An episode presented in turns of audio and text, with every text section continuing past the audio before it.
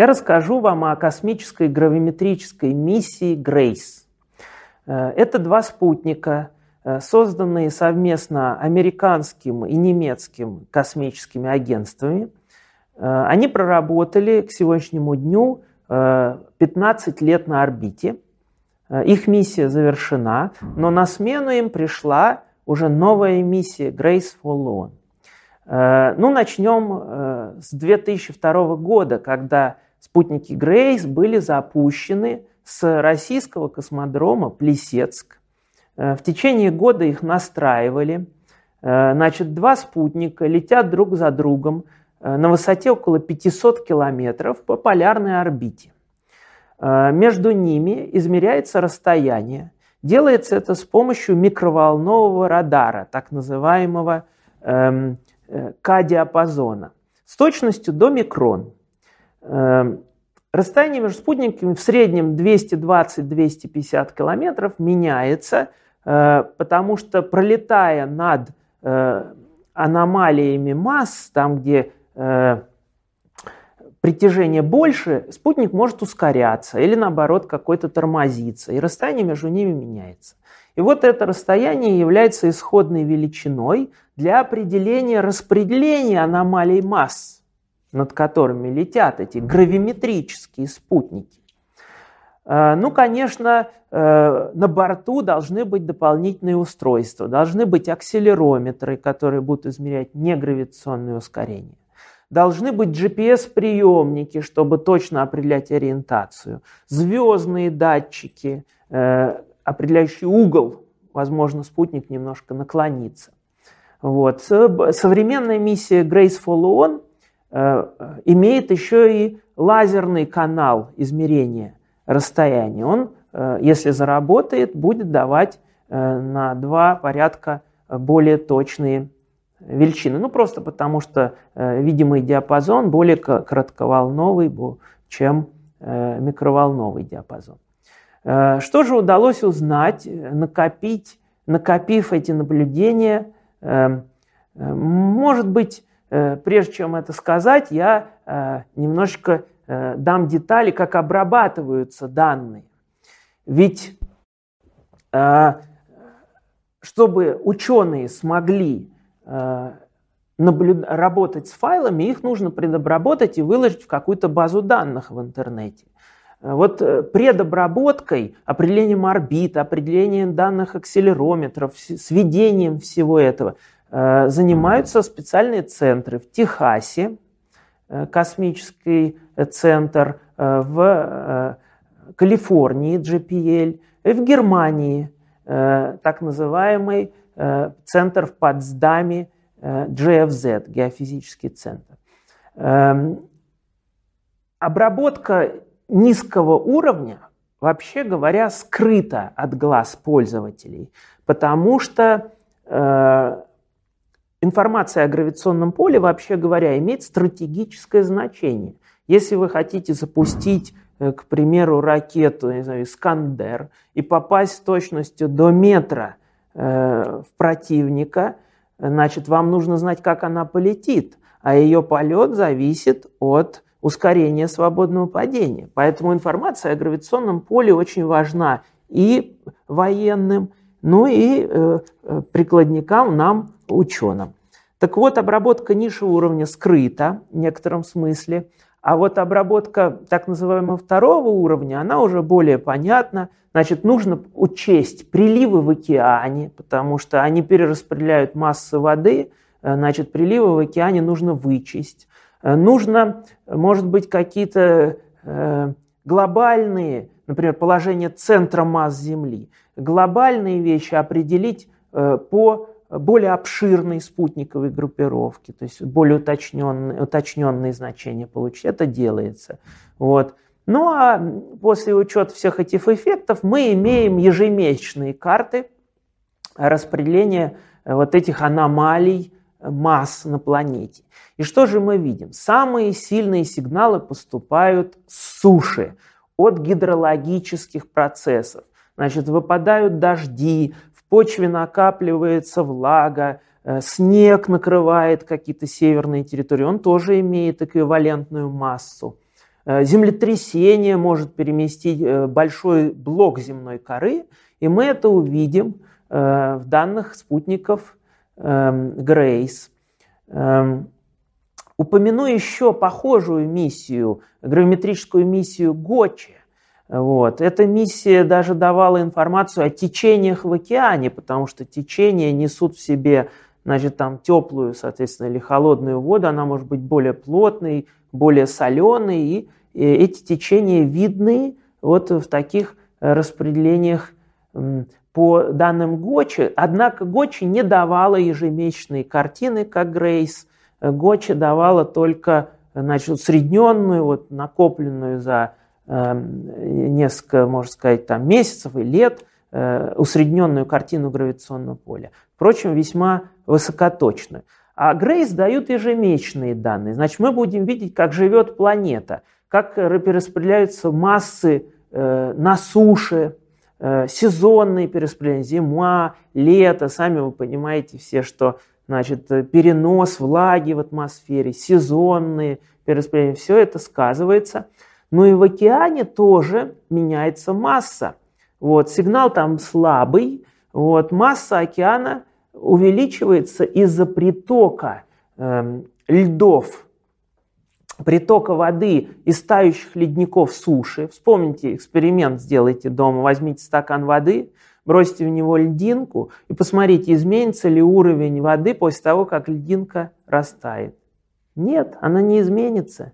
Не изменится. Просто у льда э, меньше плотность, чем у воды, поэтому он держится на поверхности за счет силы Архимеда. А как только он э, весь растает, просто вода займет вот этот вот объем, и уровень воды не поменяется. Так что айсберги, тающие в океане, не влияют на его уровень.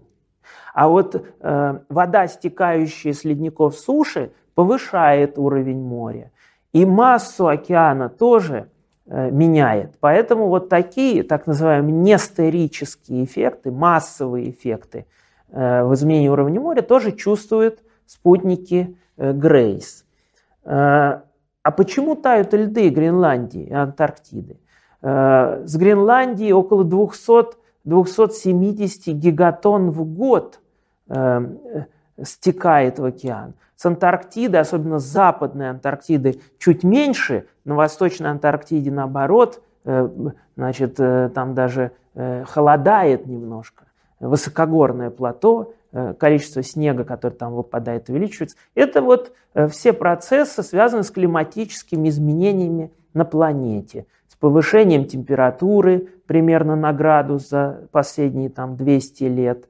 Вот Эм, с деятельностью человека, э, если верить э, моделированию климатическому, э, которое показывает, что без учета человеческого фактора модель не воспроизводит наблюдений, а с учетом эм, значит, вот эти тренды рост глобальной температуры, он с учетом человеческого фактора воспроизводится хорошо. Э, таким образом, вот за 15 лет деятельности Грейс ученым удалось увидеть перераспределение масс. Э, Грейс так и переводится Gravity Recovery and Climate Experiment. Э, ну, мне повезло познакомиться с этой миссией во время моей стажировки в США в 2009 году в университете штата Агая. И следует сказать, что по всему миру, например, в Китае, в Европе – Э, молодые специалисты э, едут на стажировки за, за рубеж для того, чтобы научиться обрабатывать данные с современных спутников. В частности, в Китае есть даже специальная государственная программа, э, можно сказать, там 30, даже, может быть, половина всех студентов получают от правительства деньги, чтобы поехать за рубеж, там научиться и вернуться в страну и Э, решать э, важные задачи для, э, для своей страны. Вот, например, в Пекине эм, имеется отрицательная аномалия масс. Видно по спутникам, что вот на этой территории масса уменьшается. И китайцы очень озабочены, потому что они используют пресную воду из подземных источников, а эта вода не восполняется. И в Индии то же самое. Значит, это видно как исчерпываются постепенно запасы природных подземных вод в этих густонаселенных странах.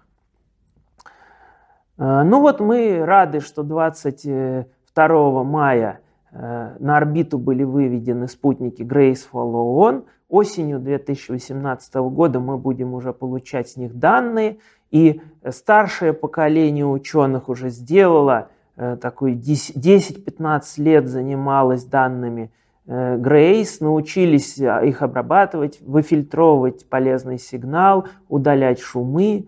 Вот. А следующее поколение может делать эм, карьеру, можно и так это назвать, вот на данных будущих спутников Grace Follow On. В Китае Э, идет работа по созданию э, похожих гравиметрических спутников. Э, работает институт механики, потому что это же небесная механика, движение спутников, да еще и нужно учесть все негравитационные ускорения – Э, такие как, например, влияние солнечного ветра, трение в атмосфере. Ведь чтобы измерить с высокой точностью гравитационное поле планеты, нужно, чтобы спутники летели как можно ближе к Земле, на низких орбитах, э, высотой там не более 500 километров, низкоорбитальные спутники, их так, их так и называют.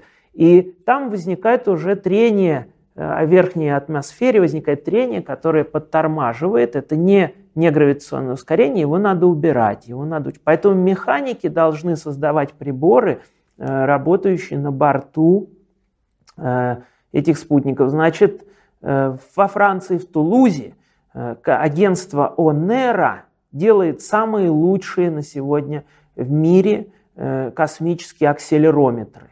Это очень дорогие приборы. Значит, в спутнике Гочи, о котором я уже упоминал, находится так называемая левитирующая масса.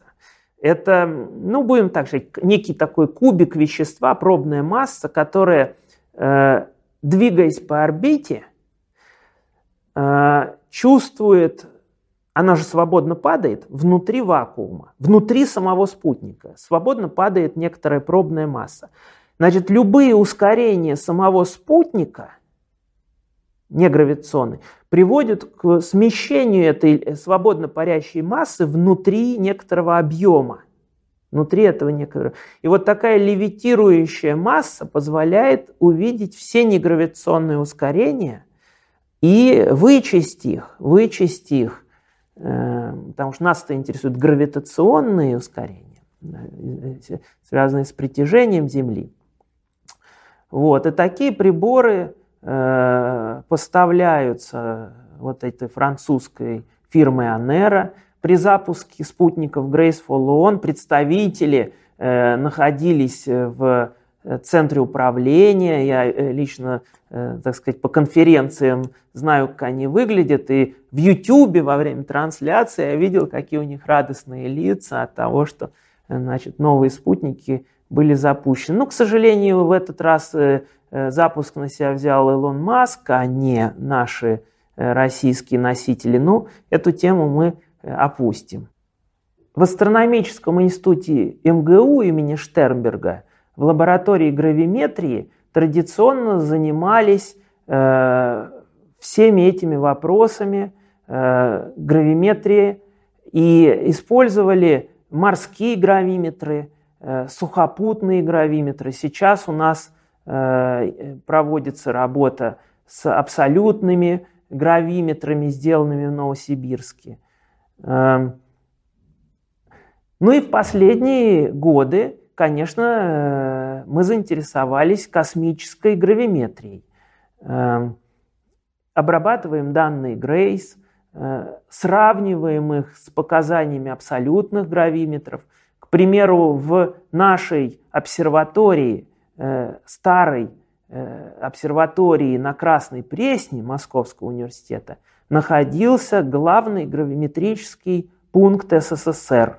Э, специальный бетонный постамент, вкопанный в землю, использовался для сравнения разных гравиметров. И вот мы продолжаем эти исследования. Определяем ускорение свободного падения, сравниваем со спутниковыми данными. К сожалению, спутниковые данные имеют э, не очень хорошее пространственное разрешение, примерно 300 на 300 километров э, получается э, один, так сказать, ну, отсчет или хотите пиксел, если хотите, на изображении. Вот. А точечные измерения с помощью гравиметра вот, проводятся на пунктах, гравиметр устанавливается – проводятся серии наблюдений, но тем не менее сравнение показывает э, очень неплохое согласие. Так что и спутникам можно доверять, и гравиметрам Габбл, сделанным в Новосибирске, э, тоже можно доверять.